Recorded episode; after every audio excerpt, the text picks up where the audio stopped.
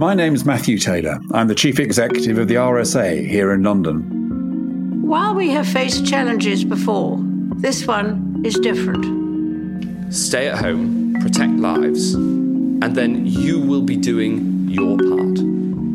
What I want to know is just how could and just how should the world change after this pandemic? So that's the question I'm putting to leading experts it feels like it's life and death for people's businesses, their jobs, their hopes for the future. Renowned thinkers. All you want is a hug, to be honest with you. If you're living alone in this era, there are no hugs. And global leaders. China and the United States are going to emerge from this crisis significantly diminished. Welcome to Bridges to the Future Responses to COVID 19.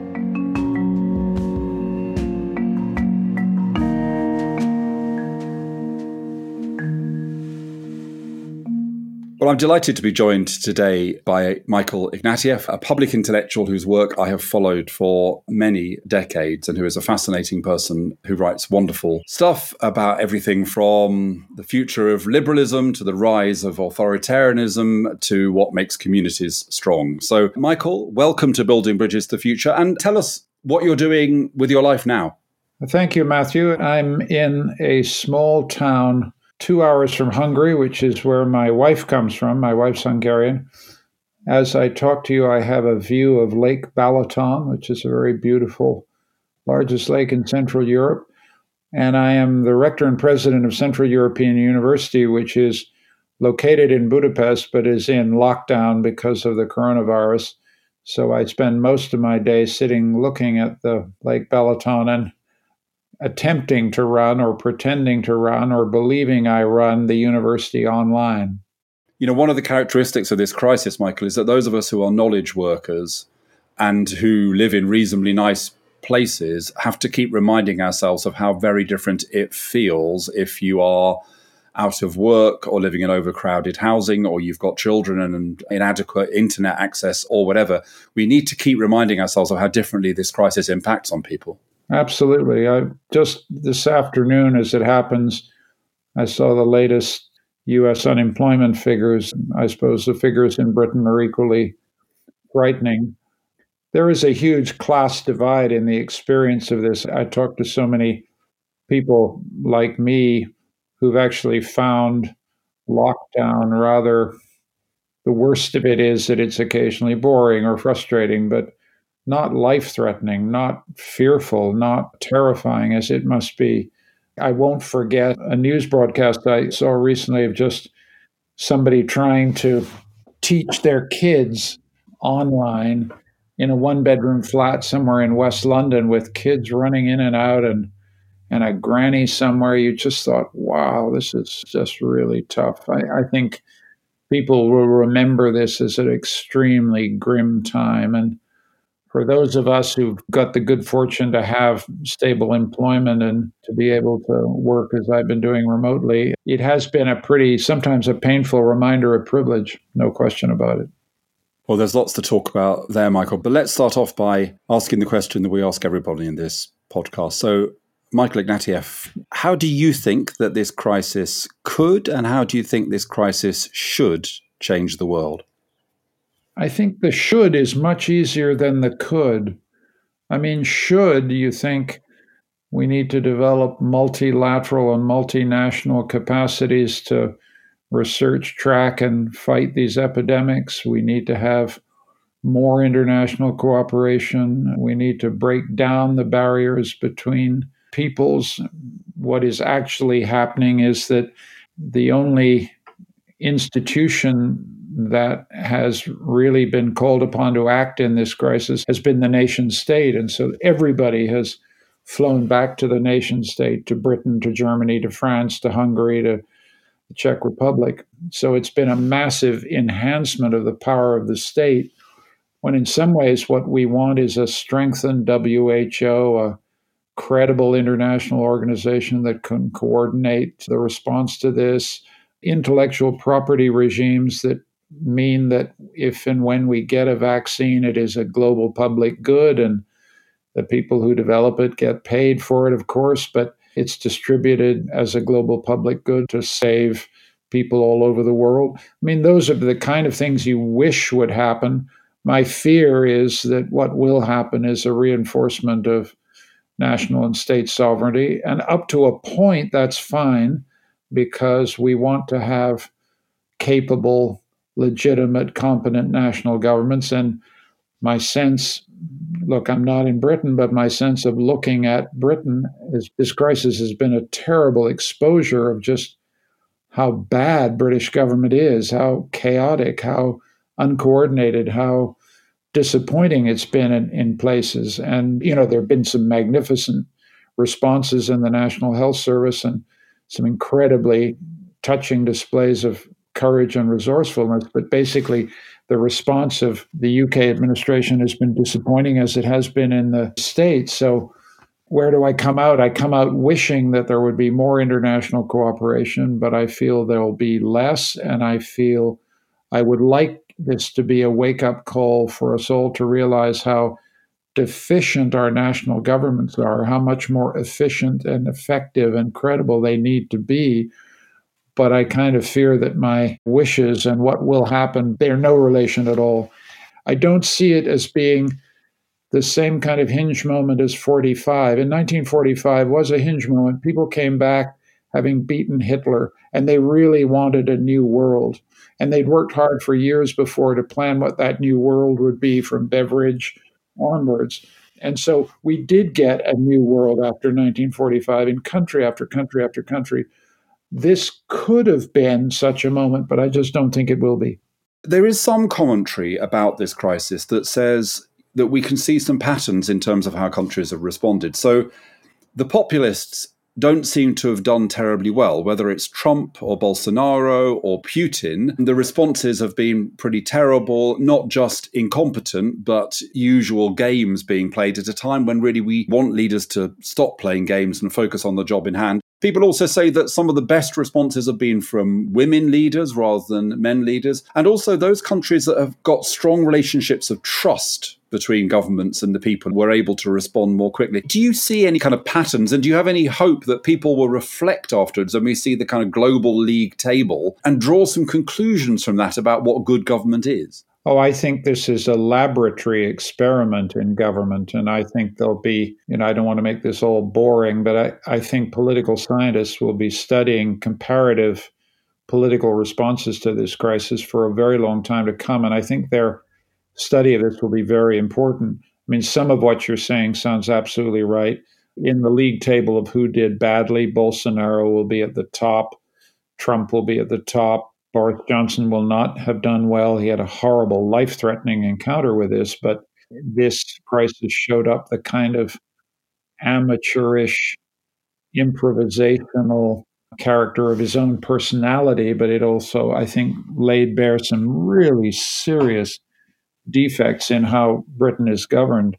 It's kind of over centralized on one hand, and so everything had to be done out of that Whitehall press conference at 6 p.m and in other places, decentralization, where you empower cities, you empower regions, you empower provinces to act, you get a much more effective response. Canada is much more decentralized than Britain.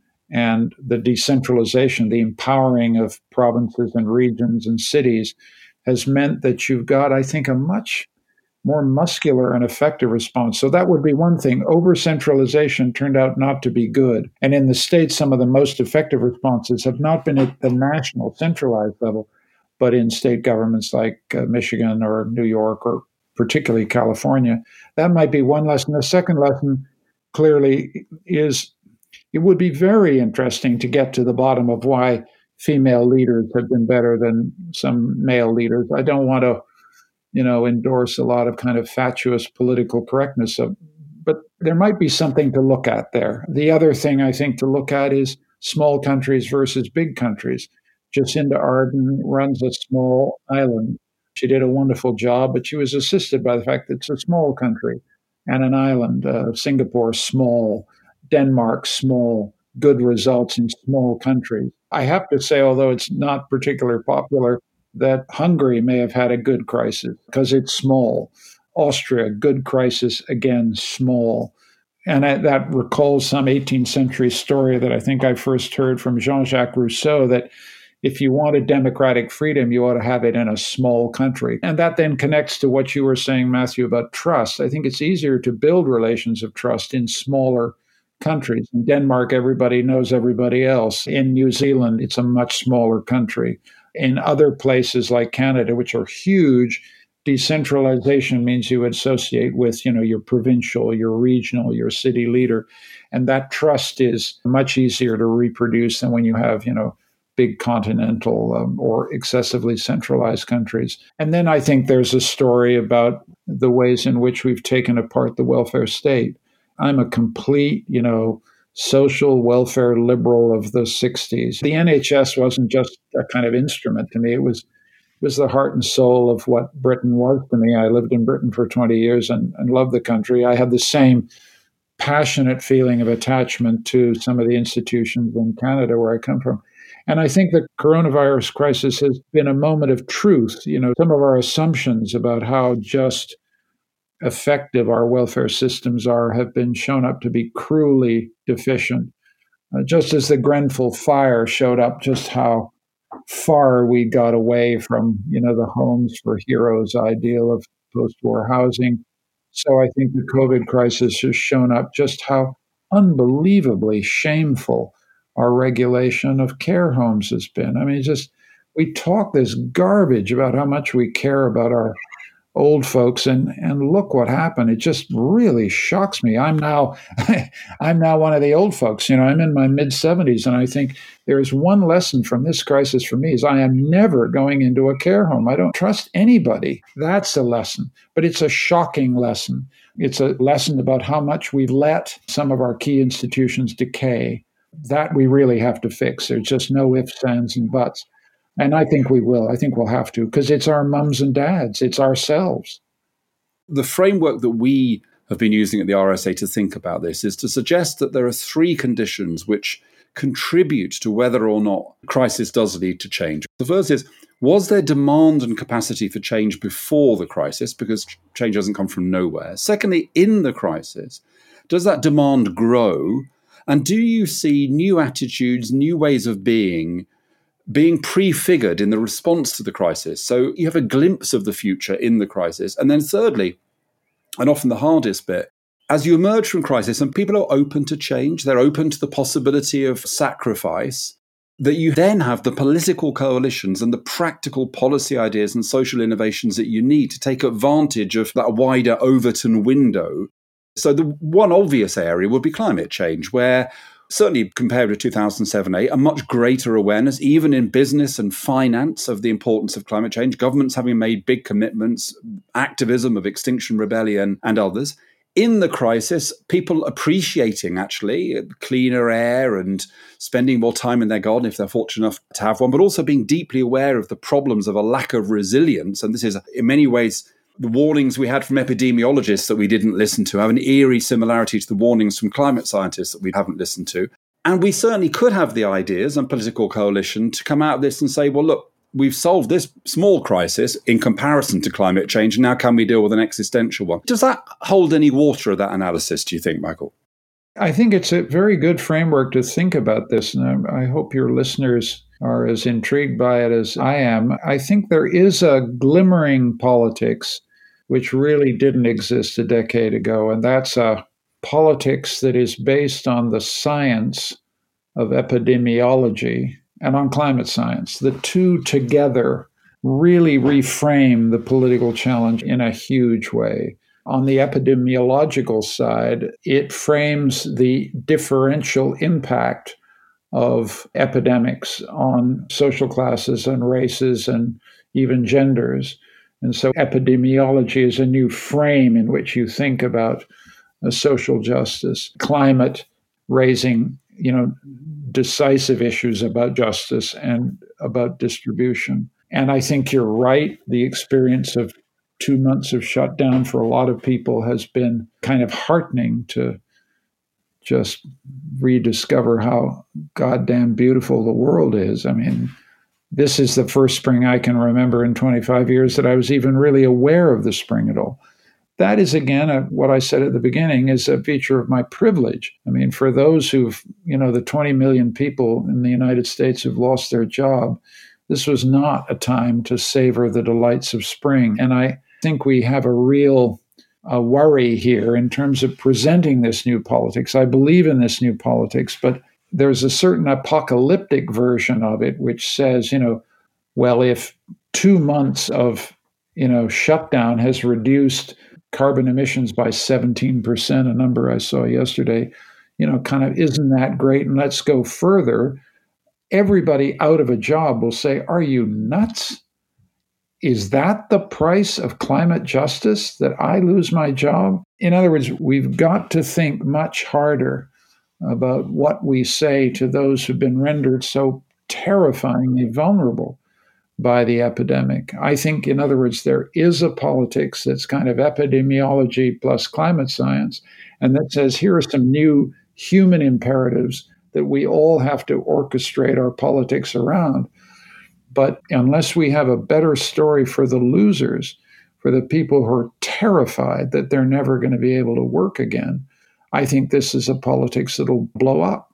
Well, as you know, Michael, from your own experience as a politician, politics is all around building coalitions. And one of my observations about 2007 8 was that one of the reasons that opportunity was spurned was because there was a breakdown, really, of the relationship between liberal and social democratic parties in power trying to cope with that crisis sometimes kind of exhausted by the effort that was involved in that and trying to prop things up. And a radical left of the kind of Occupy movement, the 1% movement, which had a kind of powerful critique, but not much really in terms of practical policies. Now, you've observed throughout your career the relationship between the left and the centre left and liberalism. Do you think one of the critical determinants of whether or not we do emerge from this crisis in a positive trajectory is that we're able to build those centre to centre left coalitions and sustain them? No question. No question.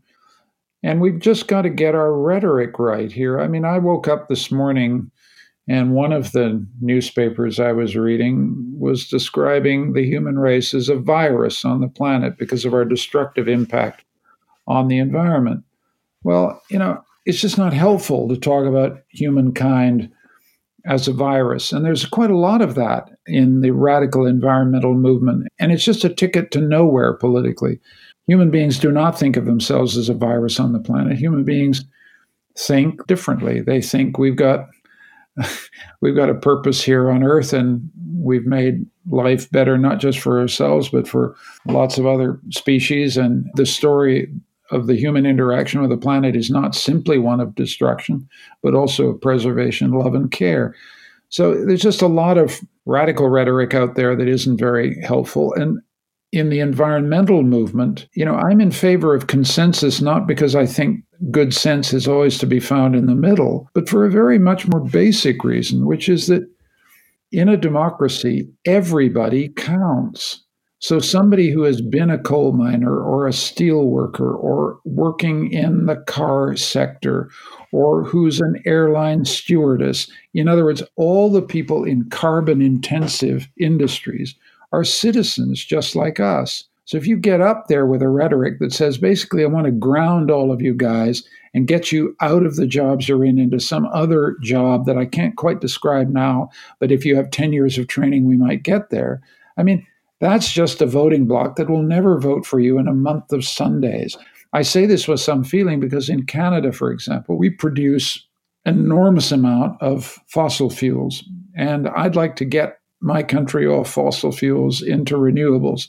But the fossil fuel industry sustains, you know, a half a million people and their fellow citizens. That's why you need a coalition. And that's why you need to watch your rhetoric. And that's why you need to to figure out ways to reach out to people who are not being persuaded by environmental epidemiological politics.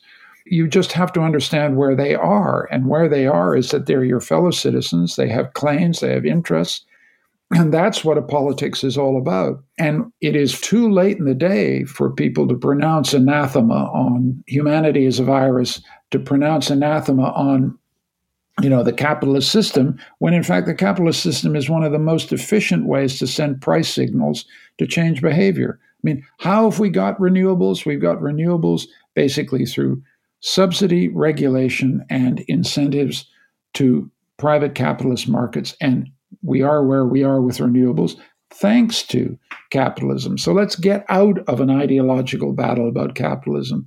Anybody who's got a better idea for a system to send price signals and signals to modify behavior, show it to me. But I haven't seen it. And we've been in this system for a couple hundred years, and it's got us to where we are, which I don't think is Armageddon or the end of the world. So we have to have this argument straight up with people who have the convictions I admire, but have a political message that I think can't go anywhere. Michael, the time has flown by, but there's one other topic I want to cover before we end, which is that your wonderful book, The Ordinary Virtues, which you came and spoke at the RSA about. Anybody wants to watch Michael's talk, I think it's on the RSA website. I hadn't thought about that book for a while, and then I read Rutger Bregman's book, Humankind, and it reminded me of your book because I don't know whether you've read Rutger's book, but his basic argument is that the overwhelming evidence is that human beings are basically inclined to be pretty nice people, but that we've been subject to an ideology for decades, which has been a kind of weird combination of economics, bad social psychology, gloomy philosophy which has encouraged us to believe that human beings are basically bad and to construct many of our systems on that basis. Now, one of the things we've seen in this crisis is people stepping forward, volunteering, helping out, trying to find out who's alone and isolated in their community, get help to them. So I know it's a big and abstract idea, Michael, but I wonder whether you think that one of the things that might come out of this crisis, just because of the timing of it, as it were, is that it might help us to rethink our attitude to human motivation and human nature. Oh, I think there's a lot to that, Matthew. I think that President Macron of France, with whom I'm not always in agreement, said something very important when he said, you know, the global lockdowns, the fact that something like a half of the human race was in lockdown, often in really tough conditions, that we shut the global economy down for eight weeks because we thought it was more important to save human lives than to keep the machine going was the most dramatic demonstration of our commitment to each other that I've ever seen in my adult life. And, you know, we do need to take lessons from that. It's a very, very hopeful lesson that when push comes to shove, there is something that matters ultimately to us, and which is our lives and the lives of those we love and care about. And that mobilization of collective solidarity was pretty amazing. Now, I think it's going to fragment. I think as lockdown ends, we're going to be in the the old pell mell competitive game. But I hope we don't forget what we were prepared to do to save ourselves and save others. Yeah, I hope it makes us rethink rethink human nature. I don't know, but realize the empathy, the sympathy, the capacities of cooperation that have always been there. Michael, it's been wonderful talking to you. And is probably a silly question because you have been running an institution and no doubt doing lots of writing and thinking as well. But many people in lockdown have found themselves baking bread or out in their garden, or in my case, learning to play the guitar and sing at the same time, although very badly. Have you developed any new skills, attributes, or interests over the last few weeks? Oh boy, what a wonderful question. I think I have got better at a certain domestic skill, which is providing my wife with low paid menial labor. I've got a little better at that, and uh, I hope she's I hope she's happy about it. Well, it's never too late to learn these things, Michael. Thank you so much for spending your time with us today. Pleasure, Matthew. Thanks a lot. That's it for this episode of Bridges to the Future. But we'll be back with more insights and analysis very soon. If you've enjoyed this podcast, please tell someone about it, and we would really appreciate it if you took just two minutes to leave us a rating or review in your podcast app. And that's not it. The RSA is commissioning online events, essays, blog posts to help make sense of what's happening right now and in the months to come. Also, the RSA Fellowship is a global network of problem solvers. We'd love you to join our community today to stay connected, inspired, and motivated in the months ahead.